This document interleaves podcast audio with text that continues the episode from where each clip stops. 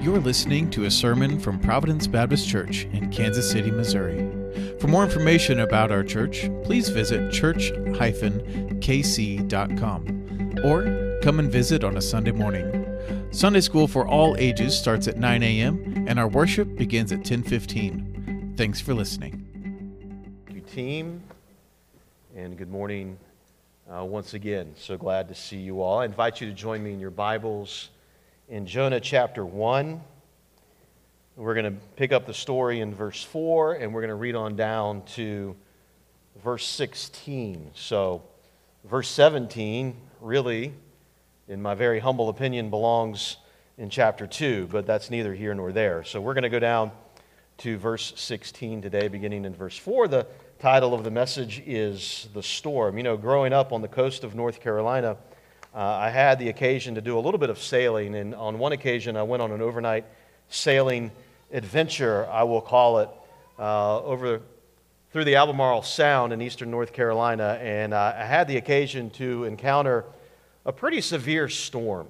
As far as storms go, it really wasn't all that bad, but it sure did frighten me. All right, it wasn't a good time uh, for me on board that ship, but that storm that I encountered that night on that sailboat really that storm pales in comparison to the storm that Jonah and his shipmates are going to encounter here in the rest of chapter 1, or almost the rest of chapter 1. So if you have a copy of God's Word, I invite you to follow along with me as I read. The Bible says, But the Lord hurled a great wind upon the sea, and there was a mighty tempest on the sea, so that the ship threatened to break up. Then the mariners were afraid, and each cried out to his God. And they hurled the cargo that was in the ship into the sea to lighten it for them.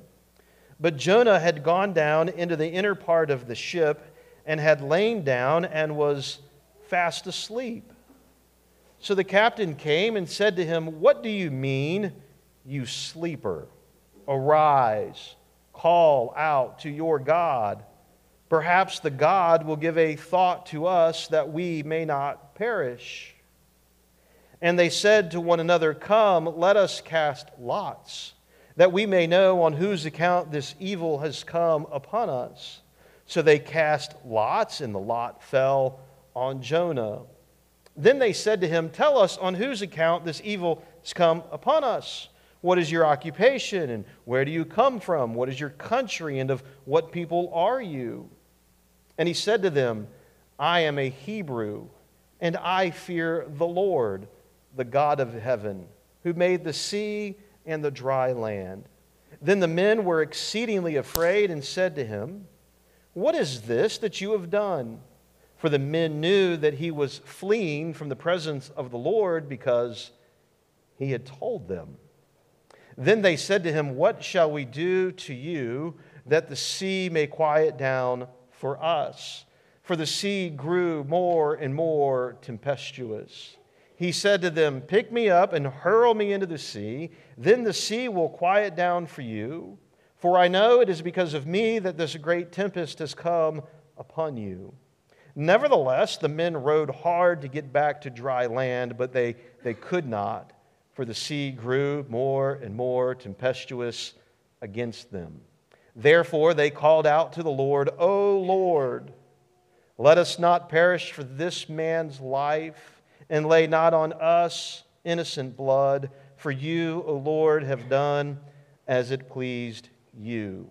So they picked up Jonah and hurled him into the sea, and the sea ceased from its raging then the men feared the Lord exceedingly, and they offered a sacrifice to the Lord and made vows. And all God's people said, Father, thank you for your precious word and the opportunity uh, that I have to stand here and, and to preach from it and to preach to your people. What a great privilege that is. Help me never to lose sight of that. Help us collectively never to lose sight of uh, the great privilege we have to hear uh, your word and to hear you speak to us.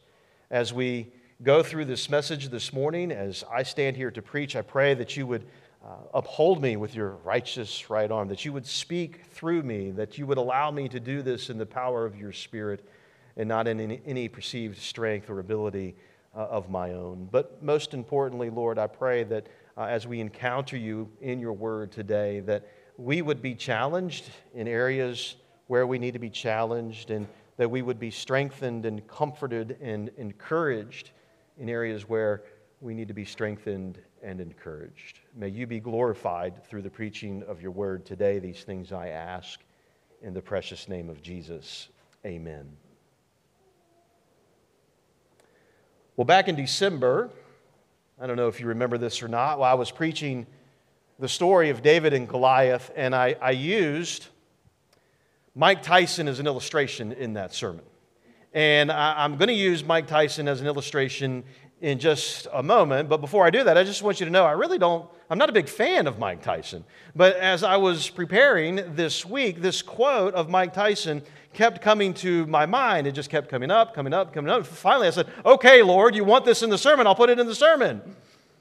I don't really know if it was the Lord's prompting or not, but as I was preparing, this quote of his just kept coming to my mind. And so, Mike Tyson, for those of you who do not know, he was once the undisputed, undefeated heavyweight champion of the world. In my view, he's one of the greatest heavyweight uh, champion boxers of all time. And somewhere near the height of his career, Mike Tyson is preparing for a big fight, and he's taking questions from someone in the press. And the, the interviewer is asking him specifically about his opponent and his opponent's plans. Hey, Mike, tell me, you know, how are you going to counter your opponent's plans in this fight?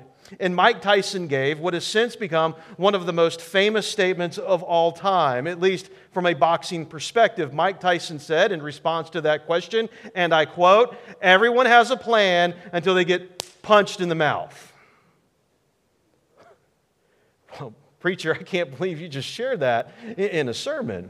But my point is if we had the prophet Jonah up here on this stage this morning and we asked him about his experience here in Jonah chapter 1, I think he would give that statement a hearty amen. Think about it. The last time we saw Jonah, he had hatched a plan to renounce his prophetic office. God had called him to go to Nineveh and call the people of Nineveh to repent. He said, Jonah, I want you to go there and I want you to preach to them. Give them the message, right? They have a choice. They can face divine judgment or they can repent and they can receive my grace. They can receive my mercy. And so God called him to do that. But we saw last week that Jonah was not willing to do it. Why?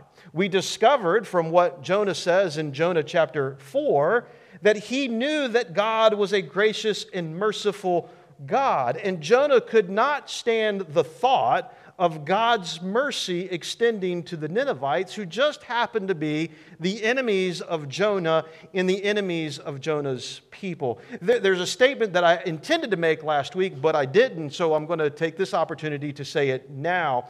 Jonah's patriotism, his love for his country, got in the way of his service to God. And I just want to make sure that you are clear this morning. I love my country. I'm one of the most patriotic people you will ever meet, but I hide it pretty deep underneath my skin because, first and foremost, my duty is to God. The Bible says that I am a citizen of heaven. Any believer in Jesus Christ, our first citizenship is first and foremost in heaven. And so we want to make sure that we, we never do or make the mistake that Jonah makes here. We must not allow our patriotism, our love for country, get in the way of our service to God. So God had called Jonah. He said, I want you to go to Nineveh. Jonah wouldn't do it. He couldn't stand the thought of his enemies receiving God's grace. He said, I'm not going to do it. And so he devised a plan. He said, I'll escape. I'll go in the exact opposite direction uh, of Nineveh. I'll go to Tarshish, believing that he could just renounce his prophetic duties and his prophetic office without any consequences. That's what he believed. But as Mike Tyson famously said, everyone has a plan until they get punched in the mouth. And metaphorically speaking, church, that's exactly what is about to happen to Jonah. In verse 4, I want you to notice what the Bible says. The Bible says, But the Lord. Jonah had a plan. The Lord's not going to let that plan come to fruition, but the Lord. And there's the word Lord, all caps. By way of reminder, whenever you see Lord, all caps in the Old Testament, you need to immediately think of Yahweh. You need to think of the great I am. You need to remember that Jesus, in his life and in his ministry, also claimed to be this God. He claimed to be Yahweh. He claimed to be the great I am. And so you need to think of these things. And so we read, But the Lord hurled. If you like to mark your Bibles, there's a word to mark because it is repeated several times throughout this text. Think of Nolan Ryan. You remember Nolan Ryan? Another sports analogy. Nolan Ryan was one of the, the greatest pitchers of all time, and he had one of the greatest fastballs of all time. And he could throw that thing not only hard, but he could throw it with great precision. And so imagine Nolan Ryan reaching back and hurling a fastball on the corner of the plate, exactly where he wants it. That's the idea here. God is reaching back and he's going to hurl not a fastball, rather, but the Bible says a great wind. And literally, it says great gale upon the sea, and there was a mighty tempest on the sea, so that the ship threatened to break up. Here's what you need to know, I think, about verse 4. The author here is trying to communicate something about the severity, severity of this storm that Yahweh has hurled in the direction of Jonah. In fact, we miss it in our English translations, but in the Hebrew text, the author actually personifies the ship. What do you mean by that? Like, you know, the, the ship now is, is talking like a, a human being. And, and, the sense is that the ship says, hey, this storm is so bad, like I, I'm about to break up itself. So suffice it to say, this is no ordinary gale. And this is further illustrated by the reaction of the sailors in verse 5. The Bible says, Then the mariners were afraid. Again, if you're one who likes to mark your Bible, underline that word because this is another word that is repeated throughout this text. It's an important one. They feared, right? Then the mariners were afraid, and each cried out to his God, and they hurled repetition. The author of Jonah loves repetition. The very same word as before. Yahweh hurled the storm upon the sea. Now the mariners on board the ship, they are hurling something. What are they hurling? And they hurled the cargo that was in the ship into the sea to lighten it for them. This is pure pandemonium. This is chaos. There's a lot of fear going on in this moment. The sailors are crying out to their, their gods. Oh, more on that in just a minute. They're running back and forth from the, the deck down below to the cargo hold. They're grabbing the cargo, they're, they're throwing it back up deck side or taking it back up deck side and throwing it overboard in, in the hopes of preventing the ship from actually sinking and, and cracking up as the ship what was saying. So it's pure pandemonium. There's a lot of panic, a lot of fear that's going on here. And these guys are well, they're sailors. They should be used to this kind of thing. How many of you have ever watched Deadliest Catch? I love Deadliest Catch. There was a time, if you're looking for, I should not tell you about binge worthy shows, but this is, this is one. There was a time when I would just stop doing whatever was going on and I would stop and I would watch The Deadliest Catch. Absolutely love that show. I, I'm not really sure why I liked it so much. But I think one of the things that really grabbed my attention was to sit there and watch the men and sometimes women on board these crab vessels that are crabbing in the Bering Sea in Alaska in January, in February. This is one of the most inhospitable places on earth any time of year, but it's probably at its most violent in January and February. And these men and women, these crew members, they're working in many cases through these violent storms 20, 30, 40, 50 mile an hour winds, 20, 30 foot seas. Sometimes it's cold enough to be snowing out here in the middle of the ocean, and they're working through it all. Sometimes my favorite part of the show is when the captain is up there and he gets on the radio and he says, You guys hold on, we're going to take one over the bow. And this big 20 foot, 30 foot wave crashes over the bow or crashes over the side rails of the ship. And sometimes some of those crew members, they go sliding all over the deck. But here's the thing Put yourself in that situation. Now, how scared would you be, land lubber from Missouri? You'd be pretty doggone scared, trust me. I grew up on the ocean. I would be deathly afraid. But these guys, through all of that, they seem totally unfazed by some of the severest storms on this earth. And I think that's the point that the author is trying to make. Typically, when these guys encounter storms like this, they would be unfazed. And so that tells us something about the severity, severity of this storm. This is no ordinary storm. This is the storm of the century, or perhaps we could say the storm of the millennium. And it's not an accident. Listen, church, because we know that God has hurled this storm upon the sea, we can say with certainty that these sailors have sailed into the center of God's wrath, and they are rightly struck with fear because of it. So much fear, in fact, that each one, the Bible says, cries out to his own God. That means they decided to pray. There's no atheist in foxholes, right? For some of you, you're familiar with that statement. And so this verse here tells us something a little uh, about the crew. They're, they're actually not atheists, right, in the purest sense of the, of the word. Uh, these men are comprised of, they, they come from different nations, different religions, and apparently they worship different deities pagan deities. And so this storm is so severe now that they see no choice but to cry out for divine mercy. By the way, church, here's just a reminder, and we'll come back to this again in a few moments. But whatever you call on, in your time of need, that is your God. Whatever or whoever it is that you call on in your time of need, that is your God. And I, I, point that out, church, because sometimes if we are not careful, we can call on a God, right, with a lowercase g, who is not the one true God in our time of need. So make sure that in your time of need that you are calling out to Yahweh, to the Lord God, the one true God of this universe. Because as this story will illustrate, to call out to any other God, lowercase g, is absolutely futile. Now, one question we should ask at this moment is this These men, we have just said, are caught up in God's wrath. Are these men innocent bystanders? who just happen to be caught up in God's wrath by accident? Are we to view these men as we are to view Bo and Luke Duke? They're just a, a couple of good old boys, never meaning no harm?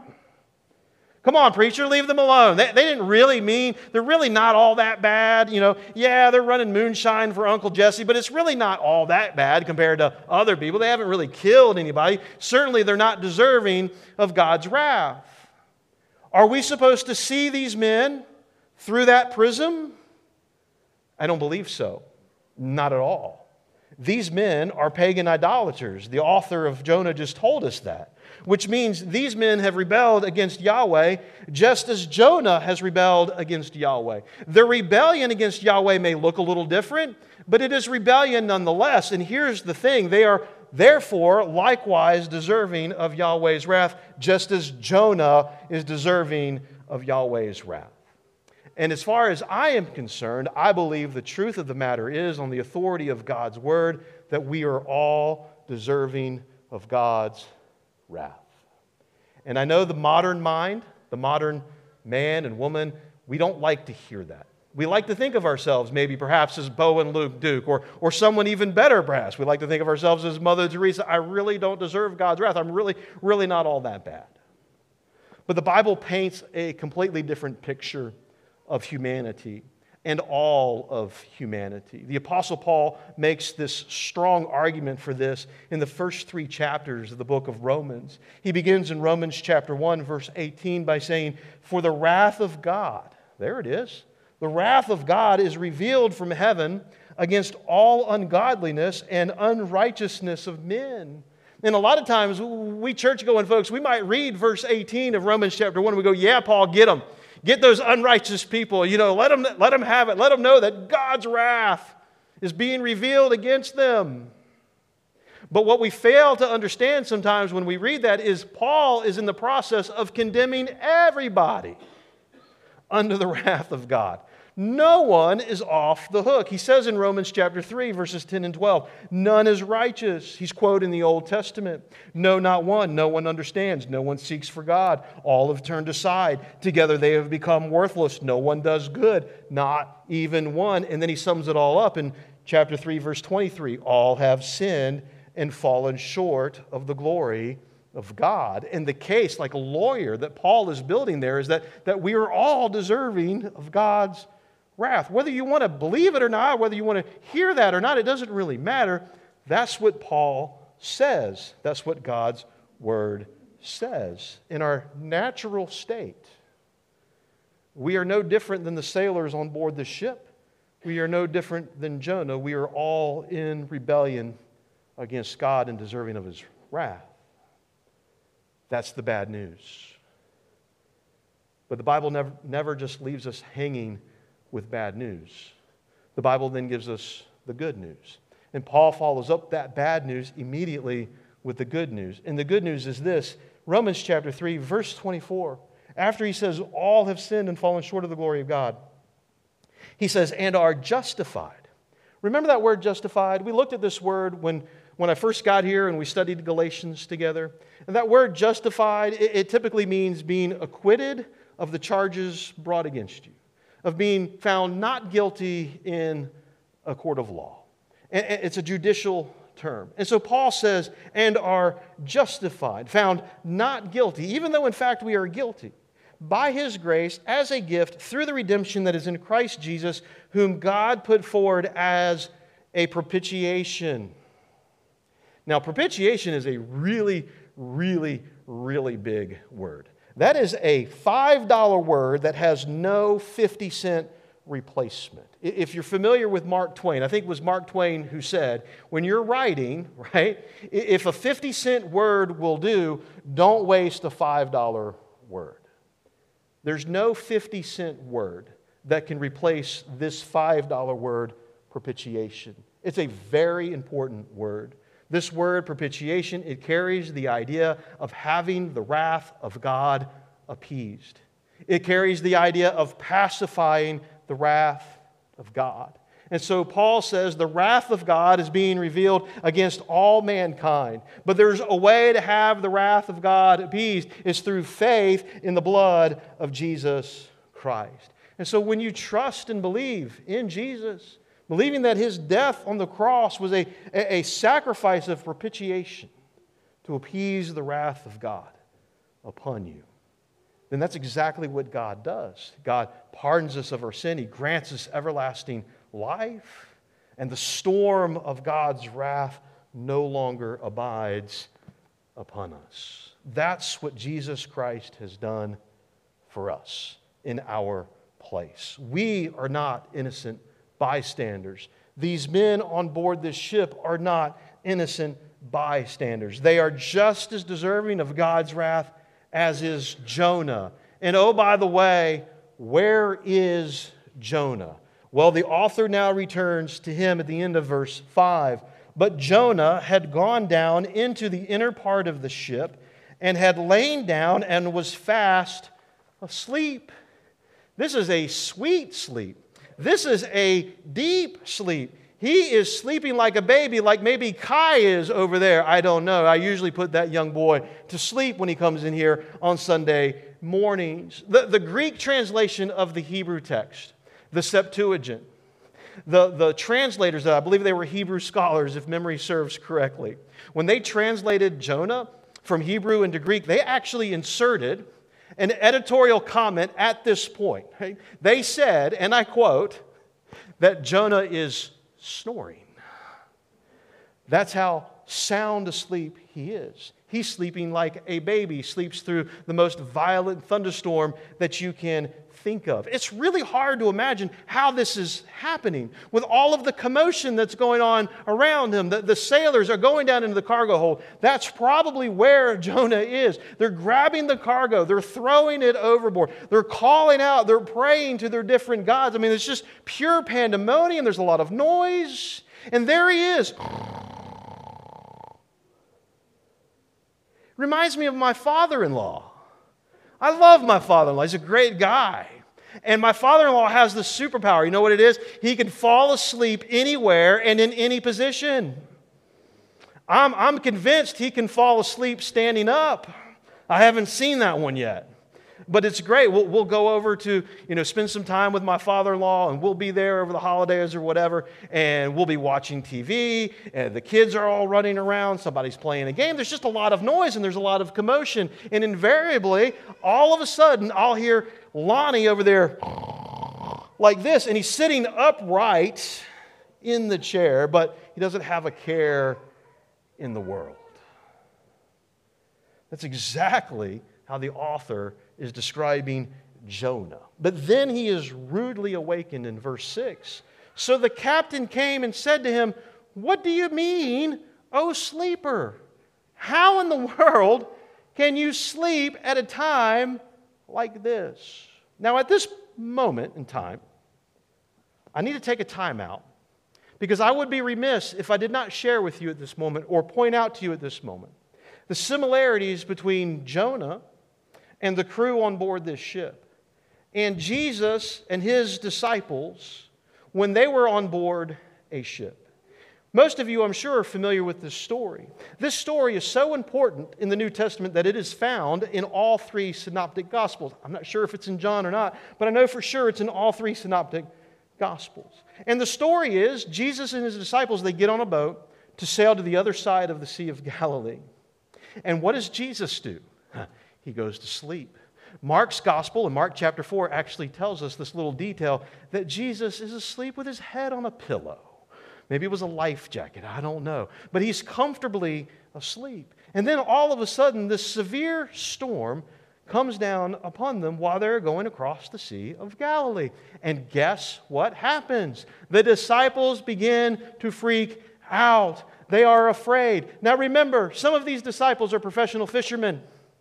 They've lived their entire lives on the Sea of Galilee. They've encountered storms before. And so typically they would be unfazed, but that's not the description that we have. As the storm rages, these men are very, very afraid for their lives. And then they look back in the back of the boat, and what do they see? They see Jesus sleeping there, and they go to him and they go, Jesus! Wake up! Don't you know we're dying? Don't you know we're perishing? How in the world can you sleep at a time like this? You do see the similarities between the two stories, don't you? They're probably intentional. More on that a little bit later. Intentional from Jesus' point of view because he's going to teach his disciples something very important. But the differences between Jonah and Jesus are just as striking as the similarities. Jonah, of course, is running from God's will. He's running from his prophetic duties and his prophetic office. But when Jesus falls asleep in the back of the boat, it's the exact opposite. He's not running from God's will, he's not renouncing his prophetic office. No, he delighted in God's will, a will that would take him to the cross. Listen to it, church where he himself would appease the storm of God's wrath. More on that a little bit later. Their story continues at the end of verse 6. The captain says, Arise, call out to your God. Perhaps the God will give a thought to us that we may not perish. If you did not know already, you need to know this. The book of Jonah is a literary masterpiece. The author of Jonah writes with a lot of irony. And this section right here is drooling with irony. Every single word that the captain speaks to this wayward prophet is mocking this prophet who is on the run. Notice how the captain's words match exactly the first and last of Yahweh's commands to Jonah. Yahweh came to Jonah and said, Arise, go to Nineveh, and call out against it. The captain says to Jonah when he finally wakes up, he says, Arise, call out to your God. This is also ironic because Jonah wants nothing to do with his God, right?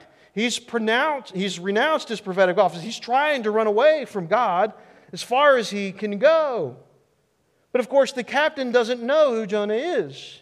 He doesn't know anything about Jonah. He doesn't know anything about Jonah's God. But his remarks here, beloved, hint at the hope that Jonah's God will have mercy on them. And here, I believe, is the irony of all ironies, because Jonah knows full well that his God is a God full of mercy and full of grace. Yet, what does he do in this moment? Jonah refuses to call out to Yahweh. Let me paint the picture this way here's a ship full of people who are dying. They are crying out for divine mercy. They are crying out to gods who Jonah knows do not exist. And the one man who can lead them to the one true God refuses to call out to his God on their behalf. The author of Jonah is, I believe, passing judgment on Jonah at this moment. He is condemning him. But before we do that ourselves, let us just take a moment, church, to examine our own lives. I believe we should all ask, myself included, is there some of Jonah in me? And by that I mean, are we asleep at the bottom of the ship while our neighbors, our coworkers, our friends, our relatives are crying out all around us to gods that could never even possibly save them? Think about that for just a moment. Like Jonah, are, are we unwilling to even call out to God on their behalf? I mean, he's not even willing to pray at this moment. I don't care who you are, right? We can all pray. Granted, not all of us are, are, gifted with the gift of evangelism. Yes, not all of us are going to be the next Billy Graham, the next D.L. Moody, or whoever you want to insert there. I, I, I get it. But we can all pray, can't we? Yes, we can. Say amen, preacher, we can. We, we have a great privilege from God, actually, to pray. What a wonderful privilege that is. And so there's really no excuse for Jonah in this moment not to call out to his God. There really isn't. And there's no excuse for us not to pray. So let me, let me just challenge you in this way before I move on. If you're not already doing this, think about doing this pray for the lost. Go home and make a list of people who you know in your circle of influence this very day who are crying out to gods that could never possibly save them. Coworkers, friends, students, what have you, neighbors, relatives. Make this list, write down their names, and just commit to praying for them. At the bare minimum, we can do that. Pray that God would, would get a hold of these people, that He would enlighten them and open their eyes to the truth of, of who He is. And then also pray for divine encounters. Pray that God would give you boldness to speak into these people's lives. I know that's a really scary, scary, scary thought, but pray that God would open up doors and opportunities for you to share the great love of this great God who we are talking about this morning. So let me just challenge you at the, at the very least, we can always, always, always pray. Jonah fails to do that at the end of verse 6. But then the narrative takes a turn in verse 7. And they said to one another, Come, let us cast lots, that we may know on whose account this evil has come upon us. So they cast lots, and the lot fell on Jonah this seems strange to us people today, casting lots. What in the world is all of that about? I certainly, I would say, as a pastor standing on this side of Calvary or on this side of Acts chapter 1, wherever it was the last place lots was used in the Bible, I would say to us today that casting lots is not something that we as God's people should do now. But we should understand that God's people in the Old Testament did it quite a bit, and they would use this as a way of determining God's sovereign will. So Proverbs 16:33 actually says, "The lot is cast into the lap, but its every decision is from the Lord. So, what is this all about? It's very similar to rolling dice. They would take two stones and they would put a, a light color uh, and a dark color on each stone, and then they would, they would go around and they would roll the dice in front of each person, okay? And then if two light colored stones would, would roll up, think of snake eyes in front of somebody, then the lot was cast on that person. And so that's what they did here. And when the lot is cast in Jonah's direction, he is discovered as the guilty party, and he's immediately placed on trial. Verse 8 Then they said to him, Tell us on whose account this evil has come upon us. What is your occupation? Uh, well, and, where do you come from? What, what is your country? And, and of what people are you? They're interrogating him. They want as much information from him as they can get. Now, look at what he says in verse 9. Verse 9 is a very important verse. Here's something else for you to mark. Jonah declares, I am a Hebrew and I fear the Lord. Now, for us reading the story, we read that and we go, ha ha, funny joke. You don't really fear the Lord. But he's telling them something very important about himself. I am a Hebrew. I fear the Lord, the God of heaven who made the sea and the dry land, which is another way of saying the God who created everything. Now, I believe, and not everyone agrees, but I believe this statement actually reflects a change in Jonah. Even if it's a temporary change, it's a change nonetheless. And here's what I mean by that He's been caught red handed. He can't avoid it anymore, so he comes clean, as it were. And he makes it clear to these men that his God is, in fact, responsible for the storm. And furthermore, he makes it clear that his God is not just one of many other gods. Look in the Bible and see how he says that. This is exactly what he says. This is my God, and my God is not just one of many gods. My God is the one true God, Jonah declares. Now, here's why this is important. Some of these sailors, if they're Phoenician, and they probably are, they would have worshiped a god named Baal Shemim, which means Lord of heaven. And you'll notice what Jonah says there. He says, And I fear the Lord, the God of heaven.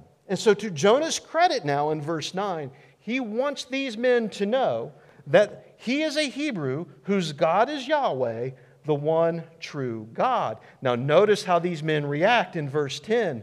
Then these men were exceedingly afraid. There's the second time now we've been told about the fear of these men. First, they were struck with fear when the storm struck. Now they're struck with fear when they learn about Jonah, where he's from, and what he has done. In fact, you want to read in verse 10 and said to him, What is this that you have done, you fool? For the men knew that he was fleeing from the presence of the Lord because he had told them. Well, wait a minute. When did he tell them? Go back to verse 9. That's when he told them.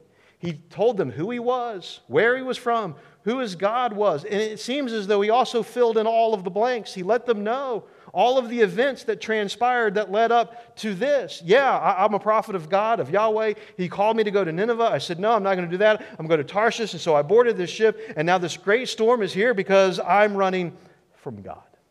He's told them all of that now. Verse 11 Then they said to him, Well, what shall we do to you? That the sea may quiet down for us, for the sea grew more and more and more tempestuous. Okay, you're a prophet of Yahweh. Tell us then, Mr. Prophet of Yahweh, what should we do now?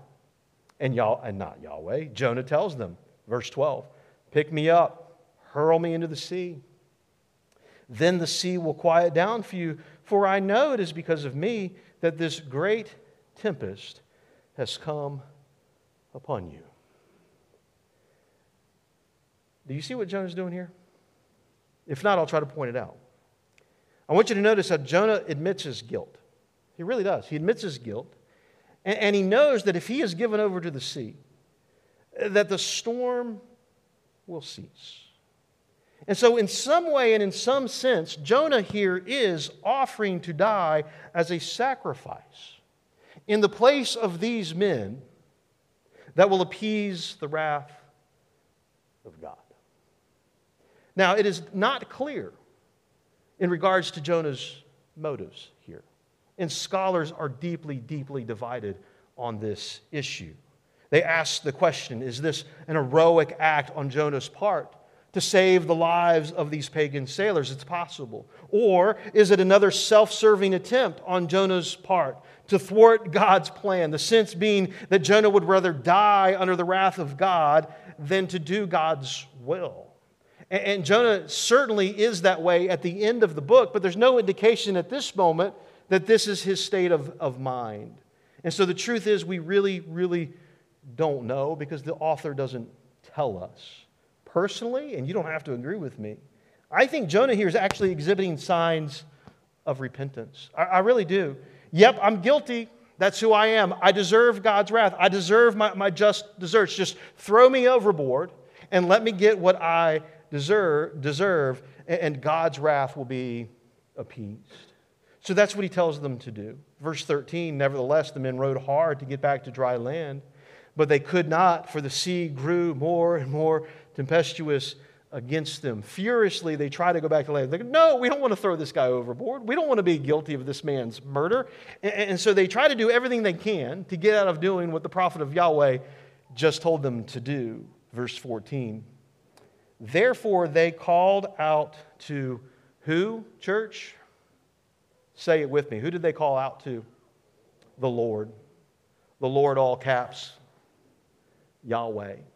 Earlier, they had called out to their God or gods, lowercase g, to no avail. But now they call out to the Lord, Yahweh. O Lord, O Yahweh, let us not perish for this man's life, and lay not on us innocent blood. For you, O Lord, O Yahweh, have done as it pleased you. They're about to murder a man, and so they plead for mercy from Yahweh. We just want to make sure, right? Your prophet has told us to do this, but we want to make sure that you're not going to hold us accountable for this man's life. Verse 15. So they picked up Jonah, and look at what they did. They hurled him into the sea. Same word that we've seen already. Yahweh hurled a storm on the sea. The crew members hurled the cargo back into the sea. And now we read that they picked up Jonah and they hurled him into the sea, and the sea ceased from its raging, just as Jonah said that it would, because Jonah is a prophet of God. Then the men feared the Lord exceedingly, and they offered a sacrifice to the Lord, and they made vows. I just want to point out this is the third time in the text now that fear is ascribed to the pagan crew. First, they were struck with fear when they, when they heard when the storm struck. Then they were struck with fear when they heard who Jonah was and, and what he was doing. But now they, they fear Yahweh. Reverent fear, church. With great fear, and they begin to worship him. How beautiful that is. These men now recognize that Yahweh is the one true God. That he is the all powerful creator God who has sovereign power over all of creation. These men now know this. At the beginning of the story, they didn't know that. They were calling out to pagan idols, worthless gods. Now they know that Yahweh is the one God who is worthy of worship. He is the one to turn to in times of trouble. Somebody say, Amen. Remember Jesus and the disciples in the boat?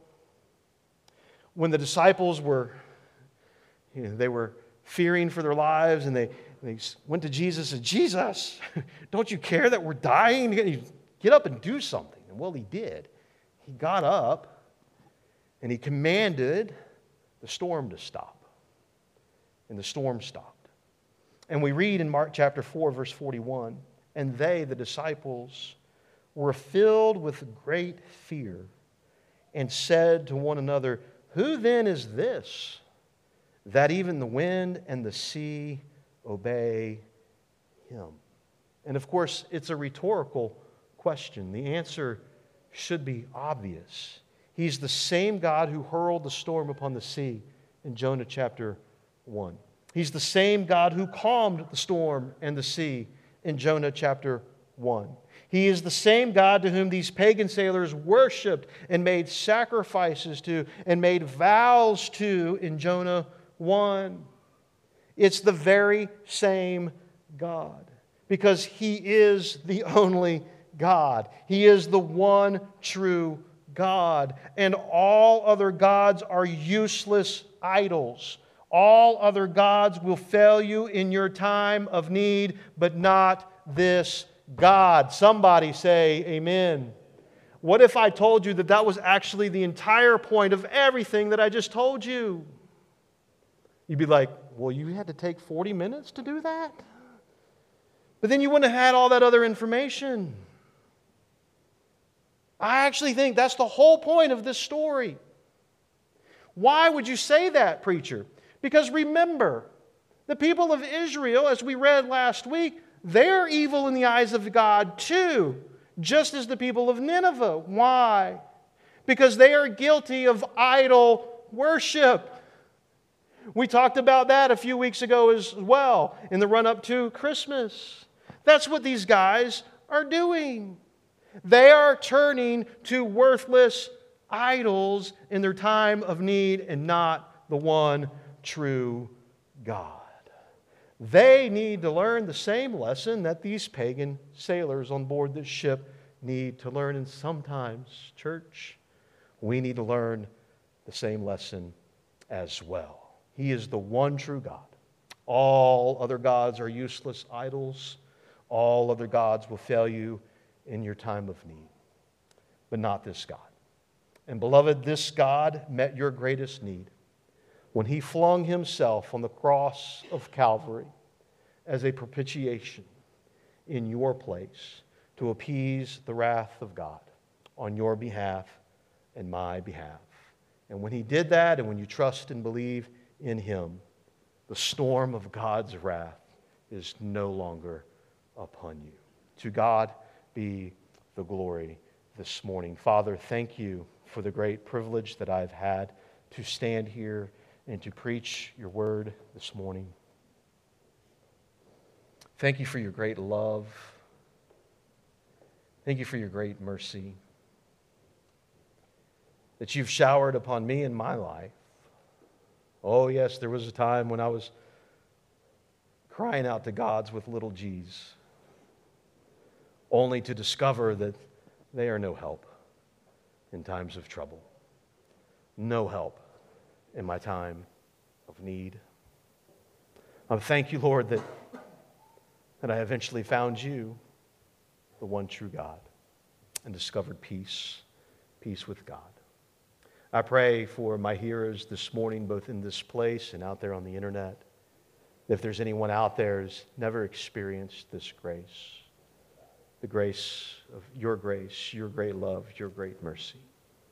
Maybe they're experiencing your wrath at this moment. Maybe they're in just uh, a storm in their life that they just wish would cease. Maybe they've been calling out to little gods with little g's. I pray that at this very moment they would recognize that you are the one true God and that you are the only one who can help them their time of need. I pray these things in Jesus' wonderful and precious name. Amen. I invite you to stand, church. We're going to sing one more song, and it is a time of invitation. I always want to give the opportunity for people to respond. And so if you want to respond now and you want to do it publicly, I would certainly encourage you to do that. You can respond where you are. If you want to speak with me later, you can do that as well. But if the Lord is speaking to you through the preaching of His word this morning, then make sure that you respond. For someone, it may be you need to respond and to receive God's grace through faith in Jesus Christ. If that's you this morning, if you've never done that, I, would just, I would just encourage you and just let you know that is the greatest thing that you could ever do in your life. I'm a living example of that. Don't let another day go by without trusting and believing in Jesus Christ. But if you have made that decision, if you are a blood bought follower of Jesus Christ here this morning, then your response might be this. Make sure that you worship the Lord as these guys are doing here at the end of this story. That you are making vows to the Lord, that you would serve Him with joy and thankfulness, and that you would commit your life to making disciples, to fulfill the commission and the mission that God has given his people today. I would encourage you to respond, whatever is on your heart.